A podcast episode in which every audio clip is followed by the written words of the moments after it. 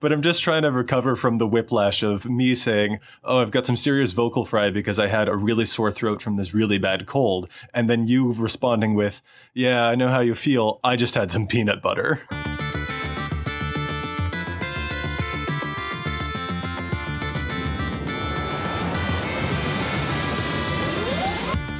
Hello and welcome to the EDH Recast, brought to you by the best deck building site on the web for the Commander format, EDH Rec. My name is Joey Schultz, and I'm joined today by my lovely co hosts. First up, the Speedster, whose article series takes you from 60 to 100. It's Matt Morgan. So, Joey, I found a new bakery to go to. Oh? Yeah, the, the owner always greets me when I walk in. He says, What's going on? Uh, I'm somehow you do a dad joke every episode, and I'm still never prepared for it. Next, the man whose articles remind you to look in the margins, Dana Roach. I am a Rolex wearing, diamond ring wearing, kiss stealing, wheeling dealing, limousine riding, jet flying son of a gun. That was surreal. And I'm Joey Schultz, author of the Commander Showdown series. All these articles and more can be found at edhrec.com, along with some awesome featured community content, such as other Commander podcasts and gameplay videos. EDH Rec itself is a fantastic deck building resource that compiles data from deck lists all over the internet to provide helpful recommendations for new Commander decks. And here on the podcast, we're going to give all that data a little more context. What's our topic this week, fellas? Persistent petitioners. That is right. I was very persistent in petitioning that we do this as a show you just topic. stole my joke. I was going to say that. I was waiting for that from Matt, too. You son of a. You already had a joke. You had a dad joke, so I got to steal that one from But you. that's what I do. I'm not good at this game. I just bring dumb jokes to the podcast. oh, well, I'm very sorry that I stole your joke. It was just too good to pass.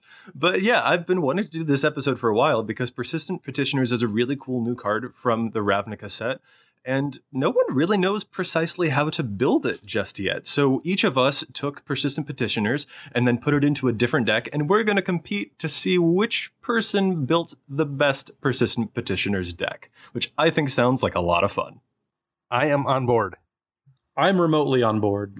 Matt's really disgruntled. Don't worry, Matt. We'll review your deck first. But before we do, I have to ask how have your guys' weeks been? Any fun games? Any new cards? Have you been staying warm, I hope? I've been staying warm.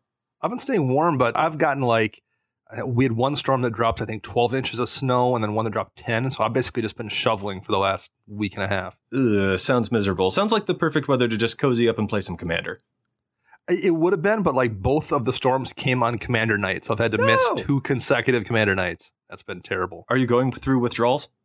I kind of am actually. Yeah, I wound up going on an off night. I usually don't play last weekend because I was like, I just need to get some commander in. I can't have this going without weekly commander. Yeah. Matt, how about you? How was your week? My week has been great. It was 60 degrees today in colorful Colorado, so I went for a walk. Ah, I'm, and I'm very I was envious of you. outside, and my ghostly pale skin got vitamin D. It was great. Wow, that would be nice. I know you both are jealous, but I'm very, very envious of you, Matt. I, with the change in weather, I immediately was struck with a very severe head cold. So I've been out of commission for a couple days. Folks can probably tell listening to me, I've got some serious vocal fry going on as well. Um, but I'm glad that we've been able to survive the snowpocalypse thus far. You sound more wonderful than Scarlett Johansson or anything I could imagine. That's a Kardashian. He's kind of kind of got a Kardashian vibe going on, Joey. that went from a compliment to a very not compliment very quickly. Your your voice is smoother than the butter that I melt over dinner rolls. This is getting very weird. I'm going to move on now. Let's talk about magic. For those who aren't aware of what Persistent Petitioners is, let's review that specific card really quickly. Persistent Petitioners is a human advisor for one and a blue. It's a 1 3, and it has the ability pay one and tap it. Target player puts the top card of their library into their graveyard. That's not very exciting, but the second ability definitely is. It says tap four untapped advisors you control. Target player puts the top 12 cards of their library into their graveyard. And most importantly, a deck can have any number of cards named Persistent Petitioners. This is a really, really neat card along the same lines of Shadowborn Apostle or Rat Colony or Relentless Rats. I think the nickname for this card was, in fact, Relentless Bureaucrats in playtesting when they were designing the entire set. So, this is a neat new card that will allow us to have any number of copies and combine to mill opponents out, which is pretty, pretty nifty. But when we look on EDH Rec, we don't exactly see a lot of decks for it just yet. Granted, the set hasn't been out, you know, for too long, Ravnica Allegiance, that is.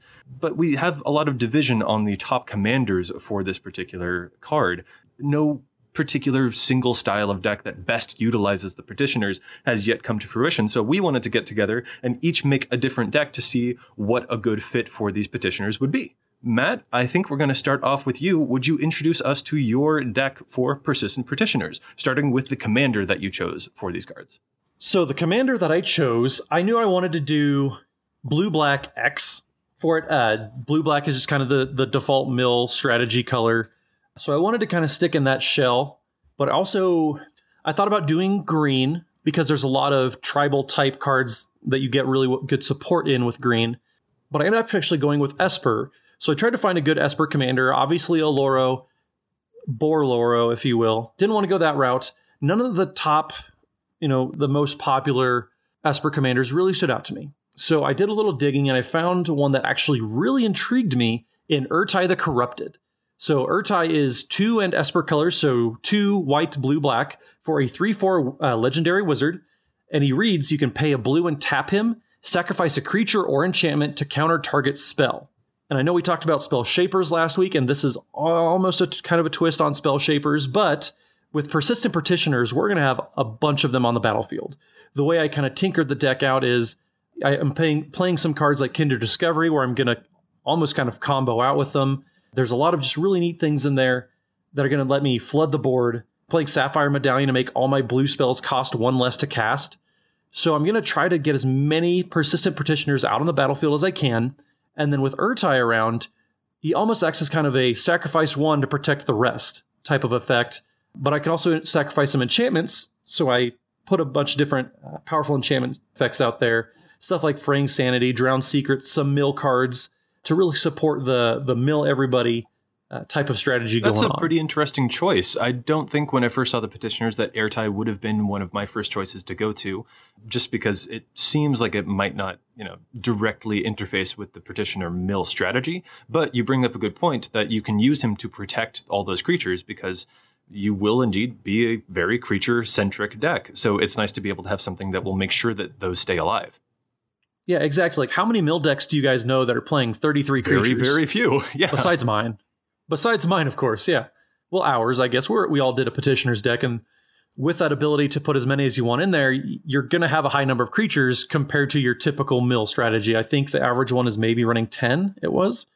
So, yeah, we're, we're a little more creature heavy, and that's why I played in my deck. Besides the mill cards, there's a lot of counter spells, there's a lot of controls type of strategy because we are an Esper. So, I'm playing some stuff like Austere Command, Wrath of God effects some one for one removal, some a bunch of counter spells, just to make sure that when I get this big board established, it's not going to get blown out by an untimely Wrath of God. If if somebody's going to cast a Wrath, it's going to be me. I want to control when that happens, and then obviously, since we're playing a bunch of creatures and they all have the same creature type, and this is one thing that I I'll spoil it. It's in every one of our decks. Is Patriarch's Bidding. I think that card is going to be mm. nifty in Petitioner's decks, and that's another reason why Blue Black was kind of a default for me we're playing a bunch of mill. Reanimator kind of slots in naturally next to it, so I have a you know some top end stuff, some some win the game type of effects like Rise of the Dark Realms, Joseph so, the Joseph Schultz special, if you will. Darn right. But yeah, so it's it's a really fun looking deck, and uh, even though it is mill, it actually looks like a deck that I I would enjoy playing. A Bunch of draw effects, a bunch of each opponent type of type of cards. Uh, Fraying Sanity, I think is going to be really good because you mill somebody once and then it just doubles down on them yeah, it seems like a pretty fun deck. Yeah, so let's go into a few of those particular spell choices that you mentioned. You noted that the reason you wanted to include white is because it gives you access to a bunch of cards that allow you you know extra special removal. So in terms of white cards, you've got cards like Wrath of God, Austere Command, um, Anguished Unmaking is another neat one. In addition, we also see Render Silent, and in fact, I'm seeing quite a lot of counterspells here, like the traditional counterspell Arcane Denial, Swan Song, Render Silent. Uh, obviously, um, you're seeing a bunch of those to help along with Ertai to control the board and make sure that you can get those guys out. But then you also mention cards like the Patriarch's Bidding. For people who aren't aware, Patriarch's Bidding, this is a three black black sorcery that says everyone chooses a creature type and then returns all creature cards of a type chosen this way from their graveyard to play. So since the petitioners all share a creature type, if they do end up perishing for one reason or another, that can bring all of them back onto the field so that they can continue to mill people out. And what's also pretty neat about the petitioners, just kind of as a fun observation here, their second ability, tap four untapped advisors you control to have someone mill for 12, they don't need to care about summoning sickness for that. That particular ability does not actually have a tap symbol in it, so they can use it when you patriarchs bidding them right back into the battlefield and you can start doing it right away, which is pretty darn cool. Correct. Yeah, it's very powerful. And, and it's any advisor too. It's not just the participant petitioners. If you have another advisor in Matt's deck, for example, Grand, Grand Arbiter Augustin, you can tap that as well. It doesn't have to be for persistent petitioners. It just can be any advisor at all. As long as you have four of them, you can tap four Yeah. advisors. And that, that's surprisingly relevant. There's 50, I think 54 different advisors in Magic. And I mean, some of them, are, you know, a lot of them are bad, but some of them are actually pretty useful, beginning with Grand yeah, Arbiter. Grand Arbiter, I think so far is the most popular choice for the petitioners, actually, um, which definitely fits really well because Grand Arbiter discounts the blue spells that you'd be casting, which therefore means your petitioners. So that's a lot easier to put them out there. But for the sake of color diversity and getting some extra effects, in Matt's case, control, in my case, well, as we'll see soon, uh, a bit more of a graveyard synergy. None of us, I think, actually ended up going with Grand Arbiter, but since Matt has access to those colors, it is definitely a good fit here. You also mentioned, Matt, a few artifacts that you use to help reduce the cost of spells like Sapphire Medallion. Are there any other cool artifacts that you've included here as well? So I did illusionist bracers. Uh, that was something that I think just copying an activated ability of the per- of the per- persistent petitioners that is a copyable ability. So illusionist bracers seems to fit in pretty well here. I also because it is me, I have a little two card combo in there uh, with Mind Crank and Dusk Ma- Dusk Mantle Oh, Guild yeah. Mage. So Dusk Mantle Guild Mage, I'll read that one because that's not a terribly popular Guild Mage from Return to Ravnica. So it's blue and a black for a 2 2 human wizard. And the, the key ability here is pay one blue black whenever a card is put into an opponent's graveyard from anywhere this turn, that player loses one life. That combos with Mind Crank, which is an artifact for two, and it says whenever an opponent loses life, that opponent puts that many cards from his from the top of his or her library into her graveyard. So they lose one life, they mill one, but because you activated the guild mage, when they mill one, they lose one, but then they lost one, so they mill one, so it just goes infinite right away. That's a really, really fun one to use for mill strategies. And that is something to note as well. Mill strategies are pretty difficult in this particular format because your opponents don't have 60 cards. They've got 100 cards. Well, I suppose 99 cards to go through. And, you know, that's not insignificant. So making sure that you've got everything else that you can possibly do to get that strategy to work most effectively is definitely a smart move. Thank you. Dana, are there any uh, particular cards that jump out to you in Matt's list? you know, it feels like Matt is running just a lot of really, really smart cards. Like if I was building Esper colors for this deck, man, I my deck would look a lot like this. Like just looking at it, I feel like Matt's just built this deck exactly like how I would build it in Esper. Yeah, we've got a lot of those cards. Matt mentioned Fraying Sanity, which helps with Mill, Psychic Corrosion, Sphinx's Tutelage, a lot of those classic cards that help with Mill. Um, some other neat ones that I'm seeing, Matt, you also mentioned, since all of the petitioners share a creature type, you're also doing stuff like Kindred Discovery, which lets you draw cards whenever those petitioners enter, which is really cool. And you've also got a card that I haven't seen a ton of, and that's Kindred Boon. Mhm. That's the other name a creature type enchantment that came out in Commander 2017. Four mana white enchantment that lets you choose a creature type and then put divinity counters on those creatures, and then the enchantment gives them uh, indestructible as long as they have a divinity counter on it and as long as the enchantment remains in play. That's a pretty interesting one, and I think I really like it because this is a pretty vulnerable strategy. Yeah, anytime you have a, a very creature dependent strategy, I I think it's worth investing a little bit in, into protecting them. That's why I'm running a decent amount of counter spells. Uh, but Kindred Boon, it's mana intensive, but that's probably the only mana sink that I really have in the entire deck, really. So Kindred Boon, I like as just a protection spell. If they get rid of it, that's fine because I can use Ertai to sacrifice a creature to protect Kindred Boon. I really like just the how everything kind of lines up with this deck. Obviously, a lot of creatures and protecting them, but it protects itself pretty well actually as well at the same time. Yeah, really, really neat. I actually really like the uh, the five mana blue enchantment Matt, Patient Rebuilding, which I've never actually seen in a deck, and you know it just mills for three, so it's not a ridiculous amount of cards, but it also probably draws you a card. So you mm-hmm. know it's going to wind up being a Phyrexian arena more often than not. You're milling three, and if they mill a land, you get to draw a card. But you, so you're doing two things you want. You're getting extra value out of that, and you're also putting a few cards in the yard. I, I, I like that in this deck. It's kind of a nice, it, and no one's going to want to remove that either. It's not hitting them hard enough or helping you enough to really justify probably blowing a removal spell on. So it's one of those those effective effective cards in this deck that's going to sit there probably untouched for the whole game. And the nice thing about it too is with patient rebuilding, a lot of these mill cards they combo really well with Sphinx's tutelage.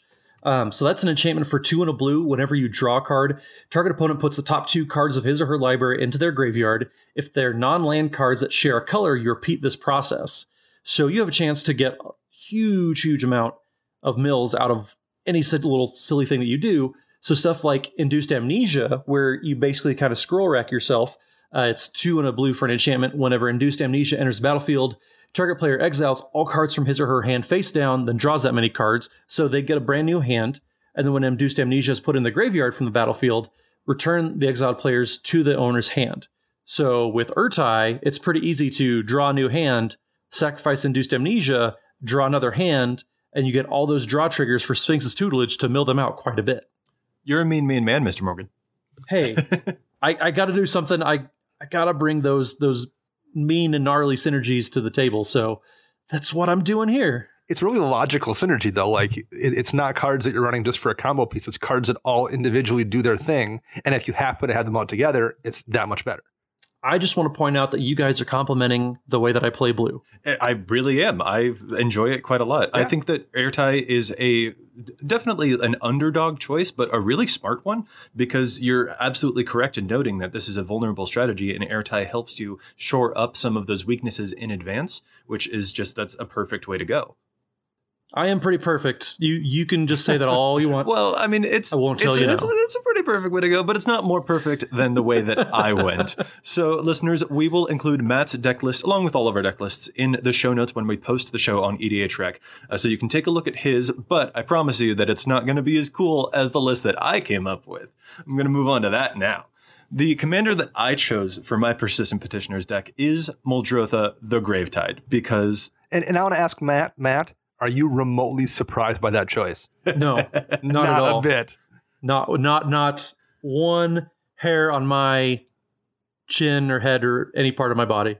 As a necromancer himself, as as a necromancer himself, playing the Golgari, the the Golgari, the Sultai, you mean? Yeah, Joey as a necromancer himself, Schultz went with Muldrotha the Gravetide. As everyone should know by now, Muldrotha is a six mana Sultai commander. It's a six six elemental avatar, and during each of your turns, you may play up to one permanent card of each permanent type from your graveyard. The goal for this deck isn't immediately, at least, it's not to mill out the opponents, it's to mill out yourself. So, in addition to all of my persistent petitioner goodness, I have a bunch of cards, rather like Patriarch's Bidding that Matt noted earlier, that help me return those cards from the graveyard to the battlefield. Because because it's just so good. And that will be a great way to make sure that we get to mill things out in one big epic awesome flourish. So, in addition to cards like Patriarch's Bidding, I'm using cards like Living Death and Twilight's Call. These are ones that I've noted before, especially that I use in my own personal brews like Meren of Clan Nel Toth.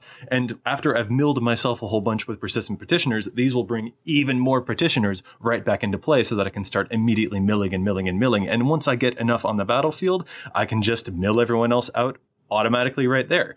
I can especially do this with the help of a, some really cool untappy green cards. Since I've got access to green, I want to make sure that I'm using those cards like Seedborn Muse. We all know that one untaps all permanents you control during every other player's untap step. So once I've got just a critical mass of creatures on the battlefield, my petitioners can be milling and milling and milling every single turn. You've also got cards like Murkfiend Liege, which will help supplement that because that one will untap all green and or blue creatures you control during every other player's untap step. I mean, you can't beat that. It's just so so good. So that's the strategy that I wanted to go with is finding those cards that will put stuff into my graveyard, bring them all back and then mill everyone out in one big massive endgame flourish. So I will say this right away. I do like using Muldrotha as a reanimator commander. I made the comment when she was first spoiled that it was Muldrotha, the spirit chieftain of Clan Nel Toth, because it was just another variant on Meren and Karador. And by and large, when I see Muldrotha played, it just gets played as a basically value town card. You're just trying to, you know, play play things that generate value on ETB and then replay them for more value and then just oh dollar value everyone by just getting so much more than than they have. Which isn't maybe the most interesting thing in the world to watch someone do in a game. I like the fact that you're using Muldrotha for something different. Well, I uh, appreciate that. I mean, Muldrotha is definitely a good value engine, but here it works especially well because not only can you cast individual petitioners from your graveyard, but you can also cast some other really important pieces pieces of your strategy if they are to end up in your graveyard too. The particular thing that made me want to especially go into green is the card Blood Bond of March. This is a really neat Golgari rare enchantment from the original Ravnica set. So it's two black and a green for an enchantment that says whenever a creature spell is played, each player returns all cards with the same name as that spell from their graveyard to play. Normally in Commander, that would be absolute trash, but if I'm milling myself and I've got a bunch of persistent petitioners in my deck and therefore in my graveyard, and then I cast a persistent petitioners, they're all going to come back into play. So that's one of the really fun ones. So if that ends up in my graveyard, Muldrotha is able to just bam, put it right back into play for me. And that's especially fun. That is a great, a great enchantment in this deck, but I feel like it's not Matt's favorite enchantment that you're running. It is not. No, it is. There is another green enchantment that I love, though. Yeah, what's that? Oh, it's just Aluren. No, no big deal. But Aluren is. I mean, I have played a legacy deck, and I played it for a long time. That is all about this card. It's it's two green green for the enchantment that says any player, any player, not just Joseph M. Schultz, but any player, may play a creature card with total casting cost three or less whenever he or she could cast an, an instant spell without paying its mana cost. So basically, everything has flash everything can be cast for free as long as it costs three or less and is a creature. So you can cast infinite persistent petitioners if you have Aluren on the battlefield. Uh, it's such a good card, and you have Kindred Kindred Discovery in there next too, so you can just wombo combo out and you know draw all your persistent petitioners, cast them again for free.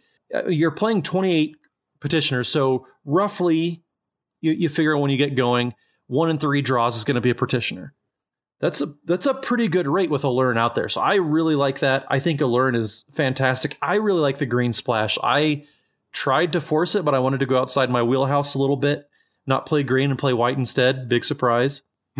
One one thing about Aluren that's worth noting too, particularly in Commander, yes, it's everybody, but especially in like a 75% ish meta, there's just not that many creatures that, that cost three or less that are in people's hands I mean, yeah, you're going to get someone flashing an Eternal Witness to get back something valuable and making a big splashy play, but there's a whole lot of like, you know, four drop, five drop kind of things filling out people's decks. And yeah, you're going to occasionally stumble across that, that rat's deck that, you know, just falls in love with you casting Aluren. But by and large, the value you're going to get out of this card far outstrips what anybody else is going to get out of it.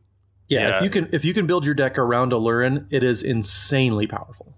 Yeah, you mentioned that it's a really great combo with Kindred Discovery because it draws you a card every time that you play one of those. I'm also running Beast Whisperer, which again will draw me a card whenever I cast a creature spell. And since there are so many petitioners, that's a good chance that I'll be able to get that too. I really appreciate Aluren giving alarm.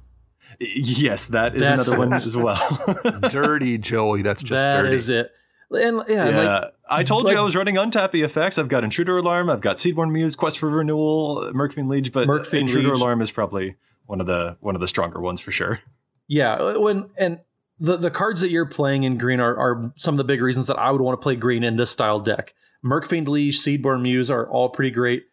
Aluren and Intruder Alarm with petitioners, so gnarly. I love it. Yeah, that one's really nasty. I do appreciate Aluren's mana reducing uh, ability, but there are a couple of other neat effects that I found as well that could help reduce mana.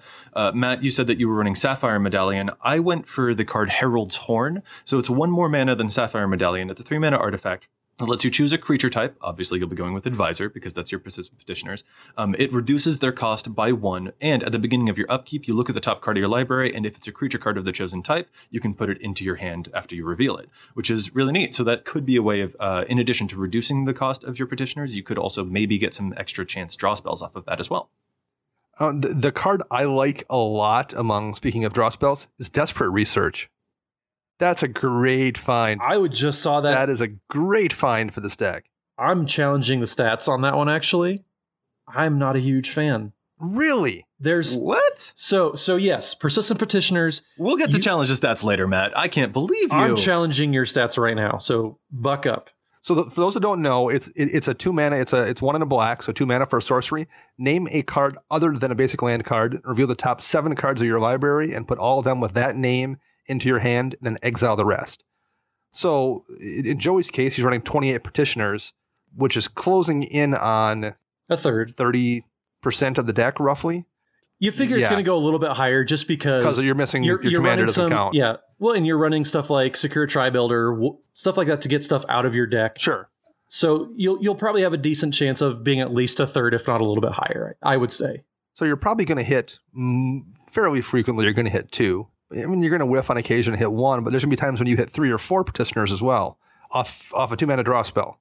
I Yeah. think that's a very un-Dana card. So I'm actually kind of surprised that Dana's liking it because, like, yes, it, it's got a high ceiling, but but sometimes you, you might only get one. At that point, you might as well be running Sign in Blood, anything like in, that. in part, I like it because it's something I've never seen before in a deck. So I will give it the benefit of the doubt just because I love cards that don't work anywhere else and just happen to work in like one specific corner case deck. I'm a huge fan of that kind of thing. I think it's a slam dunk. I think Of that it would be do. very easy to get probably two, if not three, petitioners every time that you cast Desperate Research. It. I was so excited to be able to cast this one, and uh, I I will challenge your challenge uh, that you don't like it in this deck. I think You it's can't a really, challenge my really challenge because I already challenged to begin with. Th- th- This isn't like take back season jinxes on Dumb and Dumber. This is just I challenge you. Double dog dare you to play that card. Well, so that does open up the door to discussion on a few other cards that I am running that also have that same name as X card or whatever uh, strategy to them, which are things that we just don't often get to see in Commander at all. So another one that I really enjoy is Sphinx of the Chimes. This is a six mana five six Sphinx that says discard two non-land cards with the same name, draw four cards. So if I do end up with petitioners in my hand, I can discard two of them, draw four cards, and then I've got more petitioners in my graveyard, which I can then resummon into play with one of my spells later. I really enjoy that one a lot. Uh, Wood Sage is another option. I'll be curious, Matt, to see if you like this one. Wood Sage is a green and a blue, a two mana human druid 1 1 that says tap, name a creature card, obviously petitioners, reveal the top four cards of your library and put all of them with that name into your hand and the rest into your graveyard. So not only does this fill up my graveyard with other potential artifacts or enchantments that Muldrotha could cast for me, but I could also get petitioners into my hand this way on a repeatable creature, which I just think is awesome. So, Matt, what do you think of those types of cards? I like Wood Sage a lot more than I do Desperate Research. Uh, you have so many graveyard synergies built in with Muldrotha, with Patriarch's Bidding, even though you're probably not going to need them in the graveyard for Patriarch's Bidding because you put- just put them in the hand, but that's regardless. But yeah, the, you, you can. I like Wood Sage a lot more because A, you recur all your permanents much better. You only have 13 spells in there. You're recurring every other card type in the deck from Muldrotha. So Wood Sage, even if you only get one or two a turn, you're still essentially drawing cards off of a creature, which doesn't happen very often, especially when all you have to do is tap it. I think that's one of the powerful effects on Wood Sage that I yeah, I, I totally forgot about this card. I was playing back when I was done back in Tempest, I want to say. It's a really old card, I know. But yeah, it's that those are the types of effects I would rather play than Desperate Research because the downside on Desperate Research is you remove all the seven or the seven cards that you draw, you remove those from the game if they're not a persistent petitioner, which you don't get to recur those because you've exiled them off Desperate Research. Yeah, but that's okay. I've got so many other redundant pieces. You know, I don't just have the Patriarch's bidding. If that gets exiled, I still also have Living Death or Twilight's Call that can get those things back for me. Or I can also get the Bloodbond March, which is another way of recurring them. So, like, I, I feel like I've got enough redundancy to make that risk worth it. I see your point. I just disagree with you.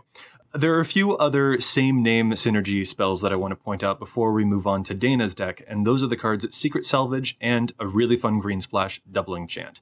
I'm going to start with Secret Salvage. This is a really neat card that we saw in Aether Revolt, I believe. It was either Aether Revolt or Kaladesh. Uh, Secret Salvage is three black black for sorcery. Exile target non land card from your graveyard. Search your library for any number of cards with the same name as that card. Reveal them and put them into your hand, then shuffle your library.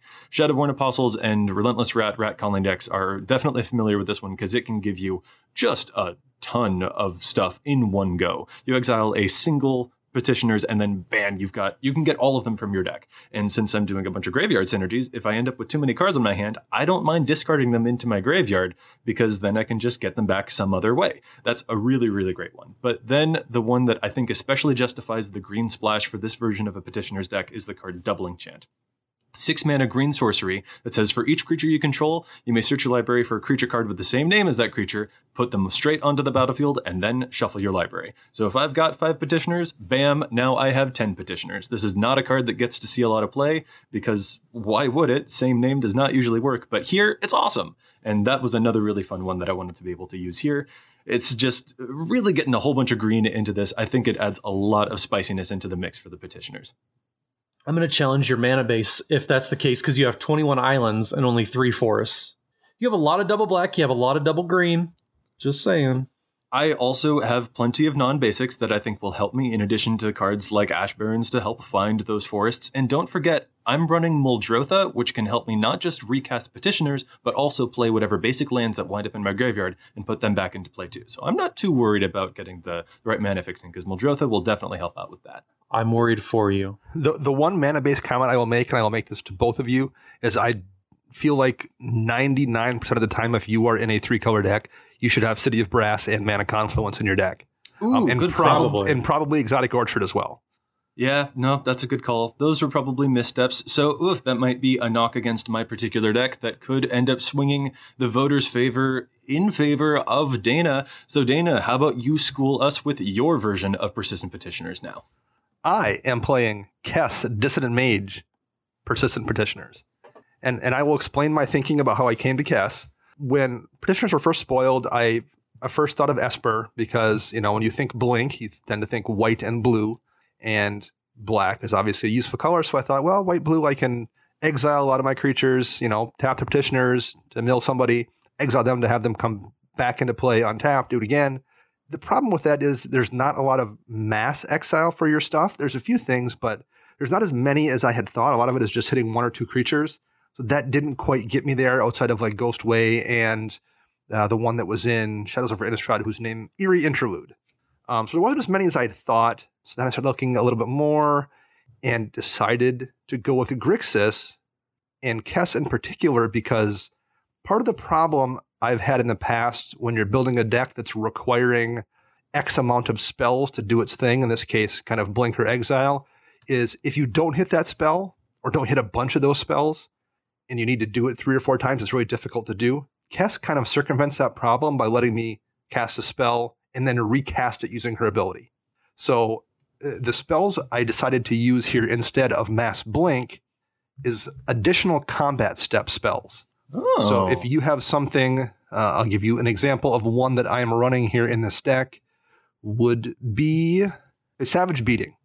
So you play Savage Beating only during your turn, and creatures you control gain double strike to end a turn, or untap all creatures you control, and after this phase, there's an additional combat phase. So I have multiple different spells like that that give me an additional combat step that I'm probably never going to use.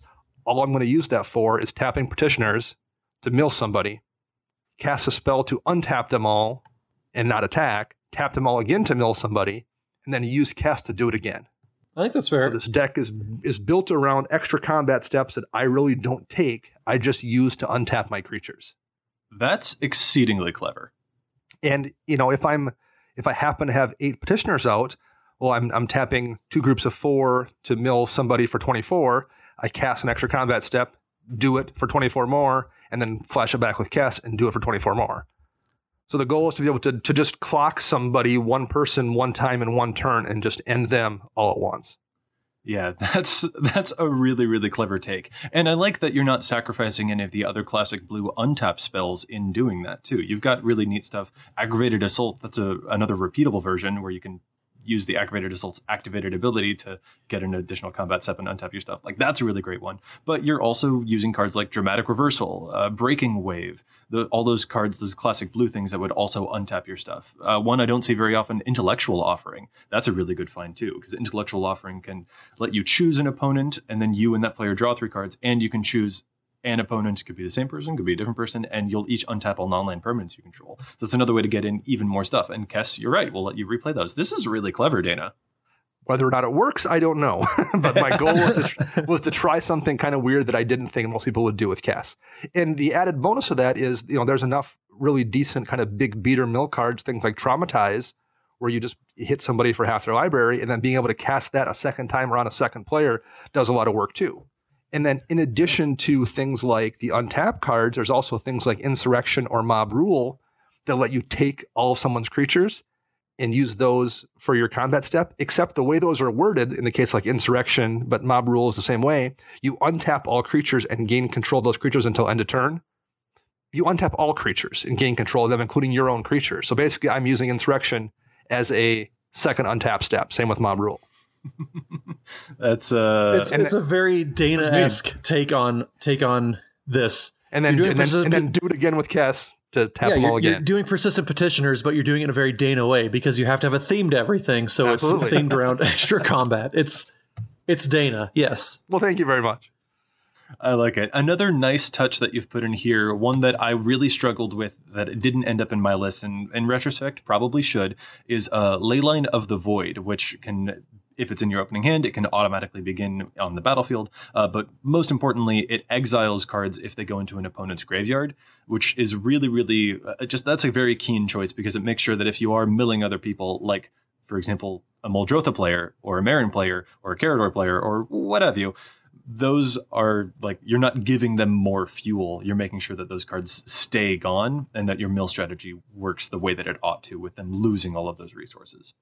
Well, one thing I did building the deck was I wanted to only use cards that either I knew I would be able to pick up because they were inexpensive enough, or that I actually had in my possession. So I actually had all three of the the fetch lands in these colors. I'm like, oh, so if I built this deck, I would actually use them. I actually have a Thrumming Stone, and I actually have a Leyline of the Void. So I'm like, okay, I'm okay putting those in. Versus the original ABUR duals, I don't have any of those three in these color combinations that aren't tied up in a deck, or I just don't have them, like in the case of Volcanic Island. So I didn't include those. So while Leyline is a crazy expensive card, it's you know almost fifty dollars right now. I, I happen to have one, so I was fine putting it in this mocked up deck. Dana's a man of principle. If, if there's anything Dana is, it's it's a man of I, principle. I try to be. Now, Dana, walk me through the other creatures that you've got in this list. There are only two. There are only two non-petitioners in the deck. One is Master of Inquiries, and one is Council of Advisors. And and there's nothing particularly special about those two creatures other than they are both advisors, so they work for tapping with petitioners. Uh, Master Inquiries costs a single mana, and so basically it wound up being it's a persistent petitioners for the most part that is going to cost me one less if I happen to not have Sapphire Medallion or something out. But the, the weird one would be Council of Advisors, which is out of Portal 3K, and it's just an advisor for two and a blue. And when it comes into play, draw a card. So basically, it's just a persistent petitioners that basically for one mana I get to draw a card. So it's a cantrip effect stapled onto another advisor. I guess that's fair. It's a curious choice, but So yeah, yeah, there's nothing else remotely interesting about those two other than one of them is slightly cheaper and one of them gives me a cantrip. and one of yeah, one of them is a thirteen dollar card that you just wanted to put in there because it's from Portal Three Kingdoms. Exactly. right. that's the It's awkward it's part it's about like three visits all over again. Absolutely. One of the things that's pretty cool about this particular list, though, and it might be a weakness for uh, the list that both Matt and I had, is that since you have Kess and you're dividing attention between the petitioners and also, you know, more of a, a spell slinger esque focus, you do have more access to actual removal spells. So in this case, you've got things like Pongify and uh, Rapid Hybridization. Vandalblast is a great one to be able to use.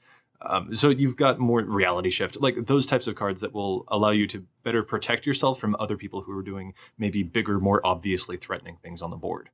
And, and I chose, I went with ones that you do kind of see consistently in cast decks just because they're ones that you can cast twice. So, you know, Rapid Hybridization is a really good card, but I'm also in black. Normally I might run Go for the Throat or something in this kind of deck if it wasn't Kess.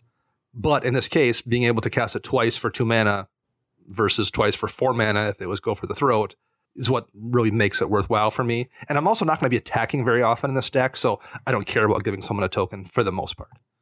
I think you also have the most artifacts out of any of us in uh, our decks. So that is a good time to bring up some key important artifacts that uh, we didn't mention for our lists. I think both of these showed up in mine. I'm not sure if they both showed up in Matt's, maybe because he's a bit more of a polite person than us, to be perfectly frank. But the cards that are drawing my eye are both five mana artifacts. That's Paradox Engine and Thrumming Stone. Yes, and, and, you know you're probably going to see both those two in most petitioners' lists of people actually can afford the Thrumming Stone. right. And, I have no particular plans. Like I, I'm not doing any fancy Paradox Engine combos with this deck. It's simply a way to further untap my petitioners. I've got nothing really baked in besides that, other than it's just a value generator and allowing me to mill people more often. Right. And then the Thrumming Stone, which is a bit more obscure, folks don't necessarily know it, that gives all of your spells Ripple 4. So whenever you cast a spell, you reveal the top four cards of your library. And if any of those revealed cards have the same name, then you can cast those too. And then those will also ripple. So playing one of those, you can ideally get through your entire deck and put all of the petitioners straight into play. So that's definitely spiked ever since we've been getting more of those. You can have any number of these in your deck cards. It's a, a really good choice, especially if you manage to get both of those in play at the same time. Yeesh, that's mean. Well, in the thought process too, I, I, have probably I have more mana rocks than either of you two, but the thought there was I need to cast those extra combat turn spells and then maybe cast them again the same turn. So I wanted to have access to more mana than maybe the average person would in these colors. Yeah, that's a good a good point, especially because a bunch of those untappy effects that you've got, like dramatic reversal and uh, paradox engine and whatnot, those could help you pay for effects like the aggravated assault because you're untapping mana rocks in addition to your creatures. Right. Yes. And of course, I have Patriarch's Bidding because we're all running that card. It's a good card. Yeah, we are all running Patriarch's Bidding. I think is that the only card that we have in common? Maybe Um, because Matt didn't have Thrumming Stone. I did not have Thrumming Stone, but you don't have Distant Melody. Yes, I don't. Ah, yeah, that's a really great one. Matt, do you want to read that one for us? That's a cool spell. Yeah, so Distant Melody is three and a blue for a sorcery. Choose a creature type, draw a card for each permanent you control of that type. So, say you have 10 persistent petitioners out, cast Distant Melody, choose Advisor, draw 10 cards. Seems pretty good. 10 cards for, for 4 mana. I'm not I'm I won't argue with that. Yeah, that's a really classic one. Is there any reason that one didn't quite make your list, Dana? You know, I looked at it and I just wound up not. I, I had to cut something somewhere, and I'm also running a few less petitioners than you guys, so that was probably part of one of my reasons as well. Yeah, I just thought that that was kind of interesting that Patriarch's Bidding is the only spell that we had in common. I'm wondering if maybe that means that, you know, some of us are kind of iffy on this whole deck building thing, or if it actually indicates this is my personal hope that the petitioner's strategy and all of these like there's a lot of diverse directions that you can in fact take this. And that is what i think is really important. Like we the fact that we had very few in cards in common aside from of course the petitioners i think that's really really neat. Across any two people's deck lists you might see some commonalities but it's nice to see the bunch of different ways that these can go. You've got a spell focus. Matt has more of a control and enchantment based focus, and then I've got more of a graveyard centric strategy. It's just neat to see that diversity for a card like this. Normally, when you'd see a rat colony or whatever, you'd expect that they're all kind of going to play the same way. Or you see Shadowborn Apostles. Well, I know exactly what that's going to do. It's going to bring a bunch of demons into play. I know how that should go. But it's just cool that we came up with very different directions and that our card choices are also so disparate. I think that's really neat. Yeah, I, th- I think it'll be fun to look at the EDH Rec database here in a year after people have had time to brew and play and tweak their decks, and just see how many weird commanders are running petitioners. Because I, I, I, think it's going to be. I think we're going to see a diverse array of commanders playing these guys, as opposed to what you see for rats or um, apostles. Yeah, and that will be one of the ultimate votes. But listeners, don't forget to vote for which of our decks you think is the most interesting and that you would prefer to build for your petitioners. Uh, Dana, you brought up something else that I think is really interesting, and that's the number of petitioners that you're running. And we each picked a different number here as well. In Matt's list, he was running 30 persistent petitioners. In my list, I was running 28. And in your list, you're only running 22. I'm just kind of curious that we each came up with different numbers for the you know amount of petitioners that we're running in each of our decks. Uh, I think I might have not enough total. Like I don't I don't think the amount of petitioners is necessarily what's important because you really only need one in play as long as you have three other advisors. So the petitioners itself maybe isn't the magic number so much as it is the amount of advisors you have. I only have 22, but I do have 24 advisors, so I think that that is more what's relevant than the Which actual number of petitioners. To be honest, it defeats your point of saying you only need one petitioner with your other advisors because you only have two other advisors. Right? Yes, true. So your logic is faulty to begin with. But like looking at my list, like I looking at 24, I feel like I probably should nudge that up slightly. I feel like if I play tested this, I would I would wind up wanting to add probably two more. But you know, maybe not. But that's just kind of my gut feeling. I think I probably don't have enough. Matt, what do you think about your number? So I wanted to make sure that I'm always drawing a max number of them. I want to have at least two or three in my opening hand. If you're not casting these guys on turn two, you're you're probably not going to be off to a very good start because they do have summoning sickness unless you're like we said using their second ability. So I wanted to make sure I was maxing out without actually taking away from any of the support cards. So that I think 30 is a good starting point. I've never played a deck like this. I've never played a rats deck or or any, you know, the you can play any number of these kind of cards. So 30 seemed like a good starting point because I figure it's about like I said, about a third of, of my deck. So we'll start from there and maybe go up or down depending. Yeah, I think that's fair. And finally, what we have to do, Matt, you kind of jumped the gun on this one earlier, but I think it would be prudent for us to challenge some stats. Since we're all challenging each other with who built the best persistent petitioners brew, we also have to look at other people's decks or maybe even our own and take a glance at what we think the actual statistics of these cards should be and what should show up alongside cards like persistent petitioners. Matt already took a swing at my desperate research, which is an awesome spell, and I think he's wrong. But you know, I guess we we know I'm right. We, how many bets have you beat me in compared to how many bets have I won against you? Hey, don't don't use the past to justify the now. It's a cool spell that I think could draw us plenty of cards as long as you've got a high enough density of the petitioners. So just a, a spell, which is that, another reason that my 30 petitioners is more, so I have a higher chance to draw more.